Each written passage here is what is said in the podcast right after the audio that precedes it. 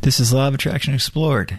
I'm Tim Grimes. If you'd like a free guide that explains the hidden link between relaxation and the law of attraction, or if you want more information about my books or my coaching, you can visit radicalcounselor.com. Enjoy the episode. So, this will be a meditational episode. We speak about so many different approaches on this podcast, so many different ways to utilize techniques involving the law of attraction. Often I'm asked the question, you know, what do I do? And the short answer is that I do a lot of the things I talk about. And at the same time, as many of you have already gleaned, what I make a habitual practice, a daily practice of doing, is becoming still within myself. Basically, what I describe as vibing out in my book, The Joy of Not Thinking, the last chapter of that book. That's what I do every day. And then I augment that with different things that I speak about in the show. Things like affirmations, perhaps visualization sometimes, perhaps even something like active affirming. You know, they also do my best to tap into this deep feeling throughout my day.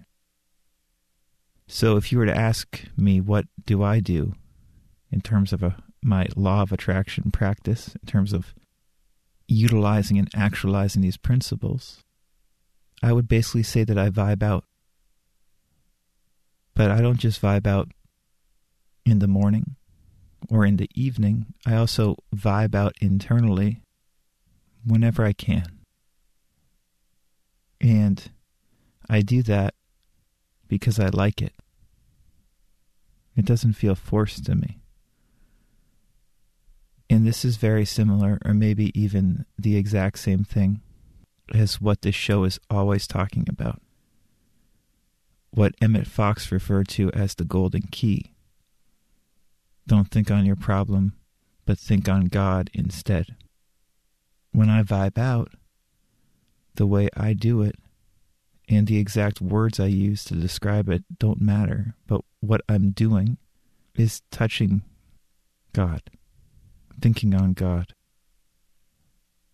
Joseph Murphy referred to this as the absolute method, and I think other older teachers refer to it using that same term as well. I love that term, the absolute method. Think on the absolute instead of anything else. And as we've gone over, in my opinion, no law of attraction teacher articulates this as clearly and consistently and as spiritually as H. Emily Cady. If you want to learn about the Golden Key or the Absolute Method or just about vibing out from a manifesting perspective, I highly recommend H. Emily Cady. So today I thought I would read something from her essay, Finding the Secret Place. And again, you don't have to listen to the exact words she's saying. It's not about that. H. Emily Cady, in my opinion, is the greatest spiritual law of attraction teacher. So it's not about the words she's using, it's what's beyond the words. Listen to what she says here. The Lord is the Lord within our own being. The Lord is the Christ of our own being. There is one Spirit, one Father of all, in us all, but who manifests uniquely in each of us. Your Lord is He who will deliver you out of all your troubles. Your Lord has no other business but to manifest Himself to you and through you, and so make you mighty with His own mightiness made visible whole with his health, perfect by showing forth the Christ perfection. Standing in the place of intellect or conscious mind, we thus look to Spirit. Spirit flows in and illumines intellect, making it see its oneness with Spirit. And then we, conscious mind, stand at the center and looking from within outward say, the Father and I are one. Let all your hope be from your Lord. Let your communion be with Him. Wait upon the inner abiding Christ often, just as you would wait upon any visible teacher. When you are sick, wait thou only upon God as the Most High, rather than upon healers. When you lack wisdom in small or large matters, wait thou only upon God and see what marvelous wisdom for action will be given you.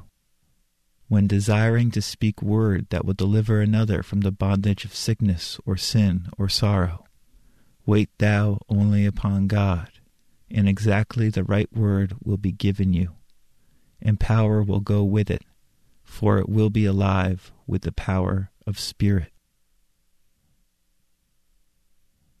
That's a concise explanation of the absolute method of the Golden Key, as is pretty much all of H. Emily Cady's work. A concise explanation of waiting upon God as the Most High. That's not to say that if you're sick that you shouldn't take a medicine, or that if you're waiting on someone you shouldn't give them a call. You can still take normal day to day actions, but deep down, you wait upon God. That's your real action. That's your deepest action. So when people ask me what I do in regards to implementing these principles in my life, I may tell them that I do several things, but all that I'm really doing, my continual focus, is waiting upon God.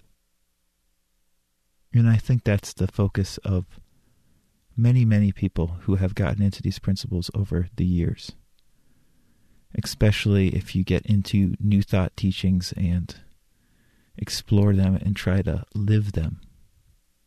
And again, it's something that Emmett Fox and Joseph Murphy often talked about as well. And obviously, as you know, you don't have to take this spiritual of an approach towards the subject.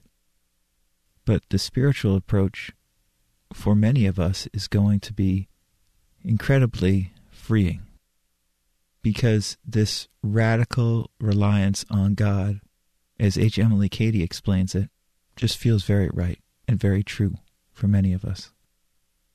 So I'm not trying to convince you to utilize this approach, but I wanted to tell you that that's what I do as a daily practice. And I hope that you do whatever you want to do, whatever feels right and that you like to do, in order to best align with these principles for yourself and for others. Be well.